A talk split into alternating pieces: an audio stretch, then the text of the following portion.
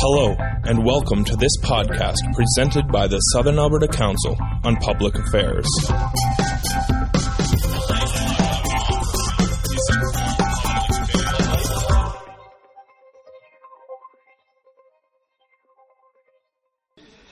Our topic today is doing business with China and the impact of its economy on Alberta.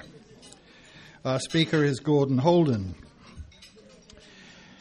By the way, um, China, you may get confused that because China's economy is set to overtake the US, all Chinese are going to be living at the same standard as Americans. Now, that's not so at all because China is still a poor country. There are a growing number of billionaires, but it's still largely a poor country. But there are 1.4 billion Chinese, as Gordon said. The four year uh, overtaking the US, in fact, are the OECD pro- uh, projections, the latest OECD projections. SACPA wishes to acknowledge the University of Lethbridge for its support. There's a non profit organisation. We rely on donations from the public to put on these events.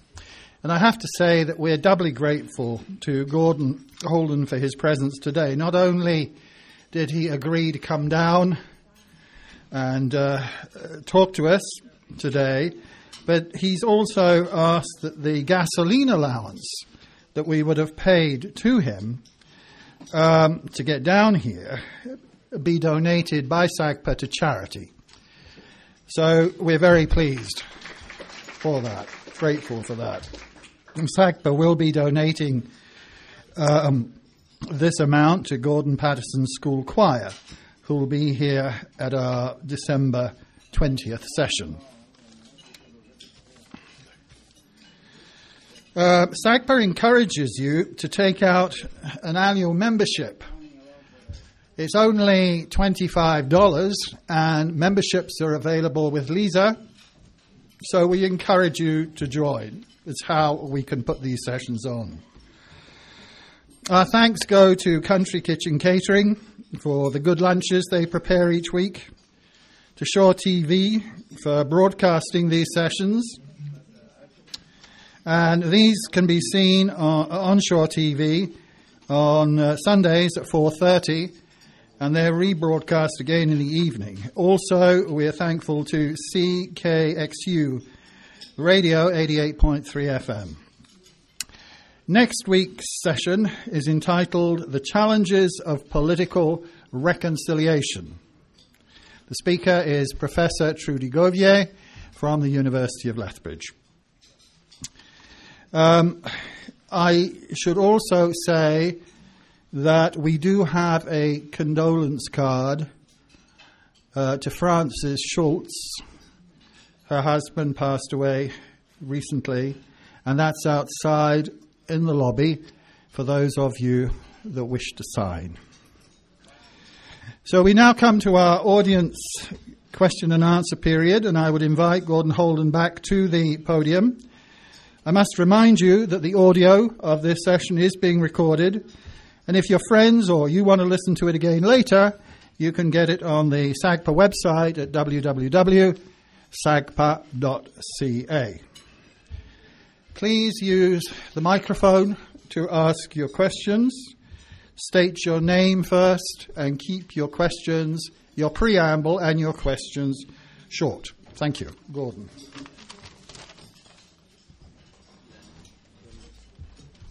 Thank you very much. And of course, these are my personal views, not those necessarily of the University of Alberta. Um, okay, first question. My name is Henning Mundel. Hello. Hi.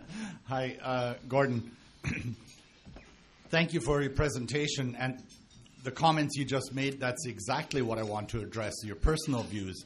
I realize from your presentation and the topic given to you that. Uh, uh, your stay with Foreign Service was probably in the economic and trade st- stream and not political stream. And, and uh, it was actually more political than economic, but the topic I was set oh, today okay. was economic, so I but, stuck to that. But sure. certainly not uh, citizen immigration. And right. okay, yep. my question relates though. sort of into re- things reflected in those pie charts near the Yep. end about Albertans' perspectives. There we get into sort of what's behind some of the our concerns here about getting into, well, China getting into the Nexen, and perhaps more importantly, the foreign investment um, agreement about.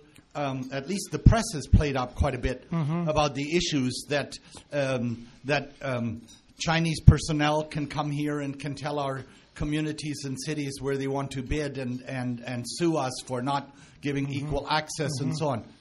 Could you possibly comment a bit about that? Sure, I can I can ask uh, about that. I mean, in, in 2011, when we did our survey, we had one question on investment, and I could see already at the beginning of this year that that was a growth area. So we asked four or five or six. You saw all of the investment questions we asked. And next year, I hate picking at a scab, but I'm going to go right back at the question of why are you concerned or why are you in favor of Chinese investment to try and get a better understanding. So I can only speculate. But when talking to Albertans about China, which I do a lot, um, some of the concerns are that uh, Chinese firms won't behave properly here. There have been a couple examples, um, not just Chinese, but other foreign firms. Of course, there's lots of examples of Canadian firms that haven't necessarily followed the letter of the law. And um, just because a country's capital buys a Canadian company or they start their own company here doesn't mean they escape Canadian scrutiny. And we need to be absolutely vigilant on that to make sure that potential investors understand when they arrive here, when they operate in Canada, they will follow federal and provincial laws and regulations. And that's something that must be fully understood and must be enforced. Uh, and that is the law, and that, and that should be enforced. Of course, the opposite applies. When you go to China as a Canadian corporation, you follow Chinese law. And that's also, and that's also understood. In terms of the free trade agreement, again, maybe a little bit of sense of ownership because I worked on that. Our business people were complaining to us that they were not getting fair treatment from Chinese authorities or from the Chinese courts, court system, which is in, still in a course of development. Uh, whenever I've been pessimistic about China, I've tended to be wrong. And so I'll be optimistic that they'll arrive eventually at a more thorough sense of rule of law and, and fair trade and fair play. But in the meantime, we've had lots of outcomes, many outcomes, not thousands, but dozens at least, where Canadian companies weren't fairly traded by Chinese courts. So the key part of this agreement, which is not in the U.S. agreement with China, um, and I'll just emphasize, there's over 100 com- uh, countries have similar agreements with China. It's not just us. This is the norm. And most of our competitors have that. So their business people have been enjoying protection um, under a foreign investment protection agreement for a long time. This is something brand new for us. Um, it's true that there are provisions if a Chinese company feels it's not fairly treated here, that they can also ask for international arbitration. But these arbiters are, are, are, pretty savvy people. I've been recommending for large Canadian companies for many years if you're going to sign a, joint venture agreement in China, for heaven's sakes, write in there a provision for international arbitration in Hong Kong or in United States or Singapore or something like that. And it's a really essential protection. Because what happens is all this enthusiasm at the beginning of an agreement, and then it tends to go south if it starts to lose money, and then people go to the courts, they go to their lawyers. And so you want to have that protection written in there just in case. Um, when we signed the NAFTA agreement with the United States, the exaggerated fears was that we were going to get swamped. Well, the U.S. isn't short of lawyers, right? They've got lots of lawyers and they're very litigious, more so than in Canada. We would get swamped with cases. And there are provisions in the Article 15, I believe, in the NAFTA agreement that has exactly the same thing uh, um, uh, arbitration. Um, in terms of disputes, uh, as part of the dispute settlement mechanism. First, you go through negotiation, and then if that fails, you go arbitration. And when I talked last month to our lawyers in DFAIT, they said, look, we're not, we got a few cases. Some of them were egregious, as in the case of, of uh, Newfoundland, where basically a company was expropriated and we had to pay, the federal government had to pay compensation for that expropriation. Um, and there'll be cases like that. I don't think there's going to be a lot. And when I look at the track record of those 100 plus agreements that other countries have with China, their courts are not swamped with Chinese courts behaving in a belligerent or exaggerated fashion. Chinese hate to lose face, and they really don't like to go to, to wash their, their laundry in public. They prefer to settle things through negotiation. So I'm actually quietly confident this will be of net benefit to us. We're the ones who've been pushing it for a long time, not the Chinese. We've been the demandeurs. So I, I'm in favor and balance. Of course, wait and see. There is an escape clause. It takes quite a while to get out of it. But if it doesn't work for us, we should push the, the exit button, and then there's a period of time that takes to get out of it. The reason that takes quite a bit of time to get out of it, you don't want to have a case where, say, a large Canadian company is expropriated and then they say we're exiting it, and so it no longer applies to us. So there is a, it takes a while to exit from the agreement. But I'm quietly confident that this will be of benefit to Canadian business community who've been demanding it. I wish I had a dollar for every time I got a letter or a comment from Canadian business and saying, why don't we have a FIPA like everybody else? Okay, thank you. Um, next question, please. Thank you. Ruth Alzinga. Thank you, uh, Professor Houlden, for your uh, presentation. Appreciated that. And uh, special welcome to the guests from Edmonton. Very nice to have you here. Um, I, I realize and I believe that Canada has a good relationship with China, and I'm grateful that uh, you have emphasized that China is not to be ignored, and we won't ignore it. Having said that, um, and I'm not looking for, um, uh, you perhaps don't have the answer, and I haven't got an update on Sino Forest. But you have mentioned that um, there are regulatory bodies, and it has been suggested that they play by a different set of rules. And uh, I didn't personally get involved with Sino Forest, but I know folks who have, and I don't know the status of that. But it does bring to mind just how, how careful one must be, or th- there are different uh, there are different rules, right? And the other question, or not question, maybe comment, maybe you, you, you have uh, alluded to this. You have said there are many millionaire, billionaires in China, and a lot of it is private, privately earned wealth. But there are also uh, some human rights issues, and if that 20 some percent that you mentioned, uh, comparing to other world nations, if they had the kinds of um, amenities, shall we say, for the people, whether it's health or OAS or CPP, those percentages would be up. But instead, we've got a growing number of billionaires in China, and I wonder how, how well the, the poorer people are doing. So it's a two part question, and uh, I'd just like your comments. Thank you. Sure. I mean, first of all, the Northern Alberta thing. I'm from Southern Alberta, but I said to my wife when I arrived there, I know about the Edmonton Calgary rivalry thing. I said we're going to have to cheer for the Oilers no matter what, and uh, and I do. It's been painful though. But on the, you've raised some really important questions, each one of which is, is probably worth a lecture. Human rights, absolutely. China's got a long way to go on human rights. They've come a long way. Um, it used to be not available. Simple things such as um, choice in clothing, choice of where you, of your job, uh, ability to get a passport and travel abroad. Um, these are all newly acquired freedoms that the Chinese have over the last 30 years, but they got a long way to go as well. There are issues of corruption, and you put your finger on an important one, uh, which is concentration of wealth. They also know that this is a problem uh, for them. There's something called the Gini uh, uh, coefficient that measures levels of inequality, and China is right up there with Brazil and a few other uh, countries that has an enormous um, inequality of wealth. Part of the problem is that the country has developed uh, uneven basis. Um, the coastal regions have leapt ahead, and the interior regions are more backward. And the rural regions, an average income in a rural area is about one fifth of what it is in the in the center. They are putting in place government policies to address that, but the problem is that the people in the cities and on the East Coast are pulling further ahead. They're growing faster. They're better educated, and they've got very dynamic companies. They're not going to fix that that overnight.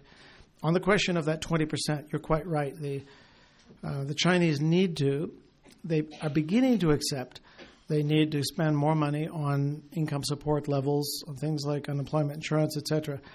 Um, they've just in the last two years put into place the bare beginnings of what will be a universal healthcare system. They toyed with the idea of an American style, you buy your insurance thing, and they've rejected that. They've gone with the universal model. But the amount of money, if you're, say, a rural farmer you have access to, is only a couple hundred dollars a year, so it's not adequate. So that number, that percentage should grow. One of the problems they have to confront too is they're going to have the Japan problem. We've got it here of aging population. Um, um, I can't dodge that either. I'm 62, so I'm edging into that, that category where, um, which is too high for a really fast-growing economy. Japan has got it in spades because they have no immigration. China's heading for the same result because they had a one-child policy for a very long time, and they've got right now they're they're a very sweet spot. Where they've got a super high number of of participation in the labor force. Um, they've got that spot between 18 and let's say 65 or 70. That's where the let's say even 65. That's where the population is concentrated. But if you run ahead 20 years, um, they're going to be in a very difficult situation in terms of, and they're going to have to begin to edge that 20% up a lot, a lot more quickly. Quite right. Okay, thank you. Next question, please. Well, I mean, I would eyes wide open. Now, I would invest. Not counseling anybody to invest anywhere, but I would invest in a company that's a well-run company that's doing business in China. I wouldn't put money into a Chinese stock exchange, or I'd be thinking real hard before putting money into a Chinese company. It's not that there aren't well-run companies, but they don't have the level of governance and the controls on insider trading, etc. It's one of the reasons it's a good thing to have them list in Canada, as CNOOC will. Sinoforest did, it's true, but they got caught, right? Um, I just say caution. I wouldn't put my last dollar, nor did the Chinese. One of the reasons they're investing abroad, they want to have a range of investment opportunities too. Thank you. Next question. Douglas Mitchell. I just want to change from the economic trade aspects of this Yep. and take you out of your field and ask you there's a, some instability in the area, not within China itself and certainly in Hong Kong, the concerns about Taiwan and now the disputes with the Philippines and Japan. And I would like you to maybe comment on how you see this playing out, not to mention Tib- Tibet. Well, uh, Tibet's an internal problem, but it's a it's a it's a human rights dimension, absolutely. But they have problems um, with a. Don't like blow my own horn, but with a, a co-worker, I published a book in August on the South China Sea issue and the Arctic Ocean. We picked two areas: one of great sensitivity for the Chinese, one for us, and they have not done a great job, in my view, of managing that, that issue. They're a rising power, and that and that is potentially complicated. They I don't want to use this analogy. I hope it isn't true. But in the 19th century, you had a rising power, Germany, which was challenging an established power, Great Britain, and it ended very badly. Now you have a rising power, China. Just it's a long ways away from the United States, but beginning to, to challenge them. One, one, two things that give me hope. Number one is that their economies are very much intertwined. Um, you couldn't run the U.S. economy without the China economy right now because there's so much inputs that are, are needed. You can almost walk on the ships that go back and forth between the two. Uh, although I had a, I won't name him, but I had a very senior U.S. administration official tell me once. He said, Gordon, a war between uh, China and the United States would ruin the 21st century. I don't think that's far off. You've got two nuclear powers, both very large. Um, God forbid it would ever come to that, and I don't think it will come to that. But that would be the worst possible outcome for the global, not just the global economy, but for the world and for Canada as well. Not likely, but um, I don't want to create the impression that I'm looking through rose colored glasses. There are downsides, and particularly if you live in China's neighborhood, some of those neighbors are getting very nervous. Okay, next question, please. Um, thanks, Gordon, for your presentation. My name is Tom Kane. Um, someone said recently that a dead planet makes so called healthy economy useless. Like, why would we live on a dead planet? We're gradually getting close to that. I take a little exception to you joking about CO2 and that you need a CO2 fix. But I, so I don't think you took in your talk the environment very carefully. So my question is Is it true that the Foreign Investment Promotion and Protection Agreement has two aspects that are troublesome to critics? Uh, that would damage Canada's sovereignty and lock us into an unfair deal that would allow Chinese companies to seek damages for laws designed to protect Canadians' health, environment, and more. So, is that true that that's in the agreement? Um, that it would deal with China, that would set up secret courts where Chinese companies can sue Canada if we pass laws to protect our health and environment. So, both of those concerns are Sure. are there, and and if those are true, do you think that a court challenge fr- from Canadian citizens would help stop that or amend the uh, faulty FIPA?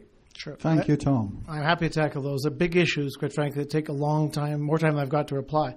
On the environmental side, the Chinese have not taken good care of their land and their water. There's no doubt about it. Now, part of that is 5,000 years of occupation by hundreds of millions of people. Um, once upon a time, there were, it's hard to believe, there were elephants and rhinoceros in Beijing, in the northern part of China. That's when China was covered with forests. Um, I suppose once upon a time there were millions of buffalo which roamed the prairies as well. So we're not without without blame as well. I was in Yunnan province, right down the Burmese border, last month, actually earlier this month, and I saw footprints of where elephants had passed, but they only exist in tiny marginal areas. Basically, uh, China has mined the water in North China Plain. The water table, when I first lived there, was six meters below the surface. Now it's 60 meters below the surface. And you could go on and on. Uh, they've got big pollution issues. One thing that gives me hope is young Chinese are beginning to challenge this. You're beginning to see the beginnings of an environmental movement. Now, shift over to FIPA. I think there's a bit of a fear campaign going on here. And Uh, as an Albertan, but who spent my life as a diplomat, every time you sign an international agreement of any kind, you sign the UN Charter, you sign a bilateral investment agreement with any country, you, find, you sign NAFTA, you give up a little bit of sovereignty, but so does your partner. It is just the nature of international relations that when you sign binding international treaties on human rights or whatever, you bind yourself to terms of that. There's almost always an escape clause, which there is in this agreement, but you're saying, for the duration of this agreement, while we're still both parties, here are the things I'll do. So, yes, it's an impingement on sovereignty, but it's one which Canada deliberately undertakes, and so does China. I actually think that the terms of the agreement will turn out to be more favorable for us because I think the problems of the Chinese court system are far greater than for our own. Just a point of reassurance, though. If a Chinese company chooses to appeal unfair treatment of them here in Canada. They have to prove that they're being singled out for ill treatment. If they're getting the same treatment as any other foreign company or as any other Canadian company, they have no basis. They have to find a law or restrictions which aim just at them. And in the meantime, they have to obey the terms of all of the federal and provincial law regarding to the environment and to um, human rights regulations and in terms of labor agreements, and they can be fined and dealt with otherwise if they don't. So to me, it's yes, there is a restriction on Canadian sovereignty as with any other agreement, but just like with NAFTA, where we undertook to do certain things. I recall, and I'm old enough to remember when NAFTA had not yet come into force. I believe, and I think the majority of the opinion is that NAFTA has been a huge boon to the Canadian economy, you can look very carefully. Yes, there were a few businesses that went out of business after NAFTA was signed, but if you look at the growth of our exports and Canadian prosperity, NAFTA has been a great boon. I think China can be as well. Okay, next question, please. Please keep your questions short. The name is Corvin Ray. My question is uh, about currencies. In your uh, presentation, you said 20% of the economy in China was uh, controlled or partly controlled by the government. The currency is totally controlled by the government. They have an artificial currency there. I just want to know your what the impact is on the artificially held low currency uh, for Canadian exports. Thank you. Sure, is a big question. It was a, a question in the um, election campaign, and Cabinet Romney said that he would declare China a currency violator on the day that he took office. Well, set currency rates are not something brand new. We've had for a very long part of, of Canadian history, we had fixed currency rates as well. So it's not unique to uh, to China by any means. Hong Kong still has one as well, and it's judged by the um, Heritage Foundation as the openest economy on earth, Hong Kong economy, and their dollar has been fixed for as long as I know, at least going back to the 80s, at a set amount, and they deal with those consequences. Uh, over the last five years, the value of the Chinese economy has risen, the Chinese currency has, has risen by about 20% vis-a-vis the U.S. dollar economist I respect, a guy called Yukon Huang, who is the World Bank representative in, he's an American uh, in China.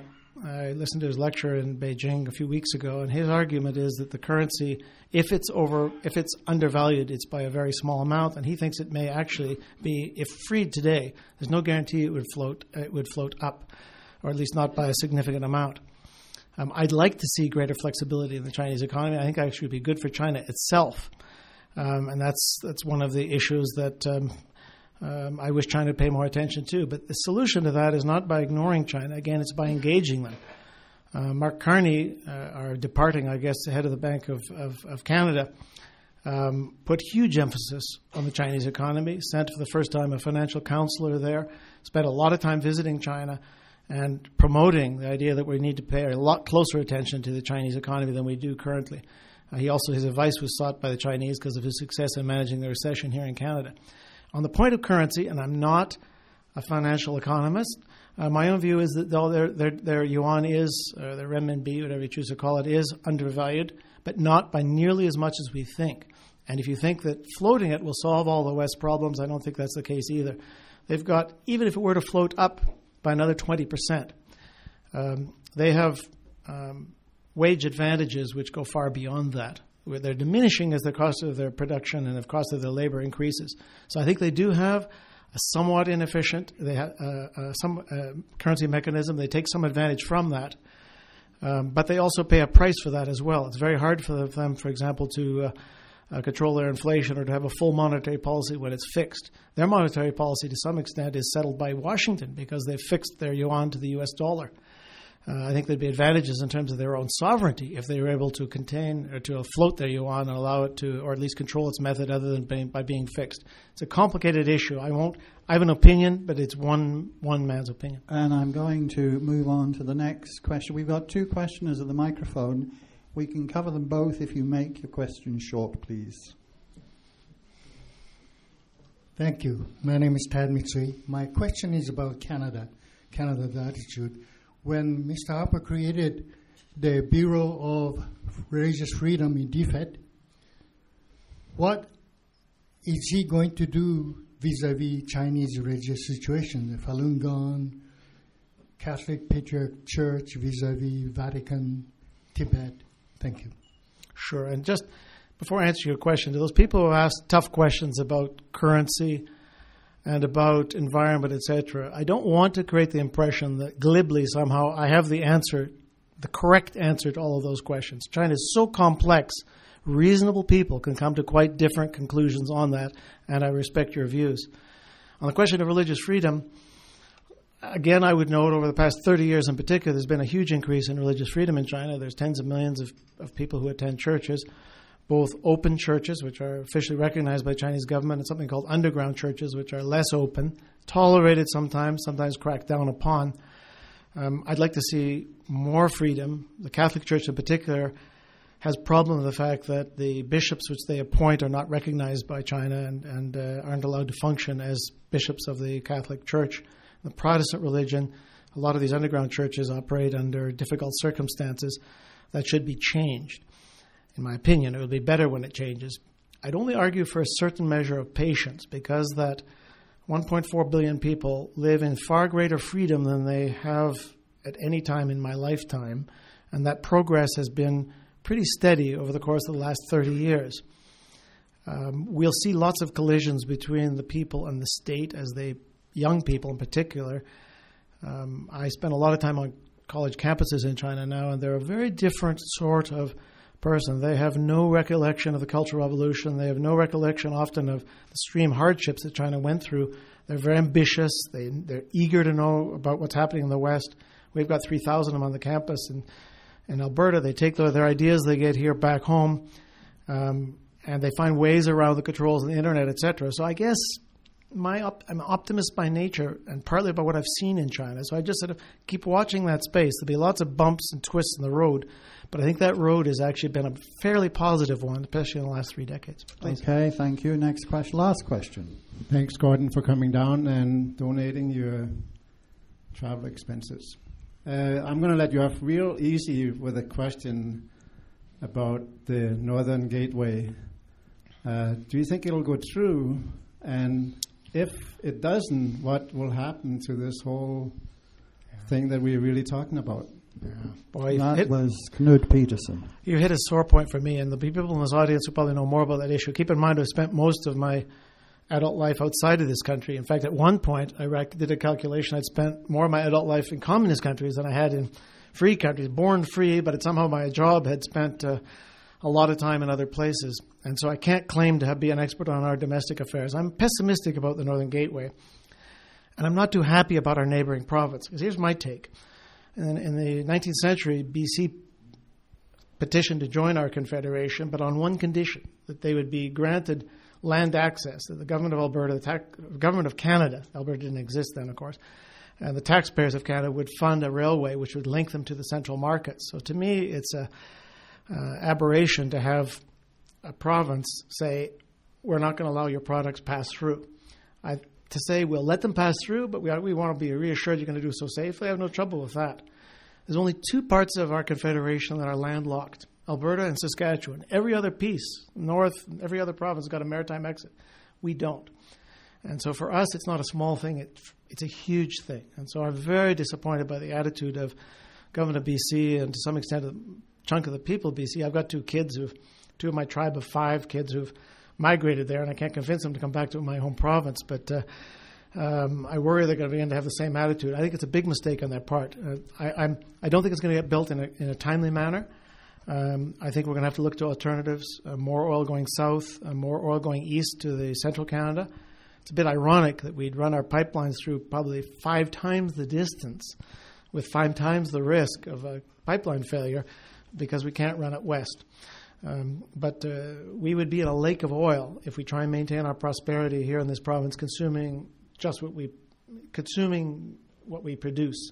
And we're, we're selling it, as you know, at a huge discount, which is costing some 30, 40 billion dollars a year of lost revenue to this country uh, by only having the U.S. as a market. We've got to find a way to get world price oil, and that means getting it to a coastline. So I'm, I'm pessimistic in the 10 year framework in the fullness of time, maybe in 20 years, et cetera. But 30 billion to 40 billion dollars a year times 10 that's 30 to 300 to 400 billion dollars of lost revenue if we can't find other exits so uh, maybe the differential won't always be that large but it's a huge loss of, of wealth for this province selling our oil cheap and that bothers me Okay, thanks very much. Please join me in thanking Gordon coming here in his presentation. Thank you.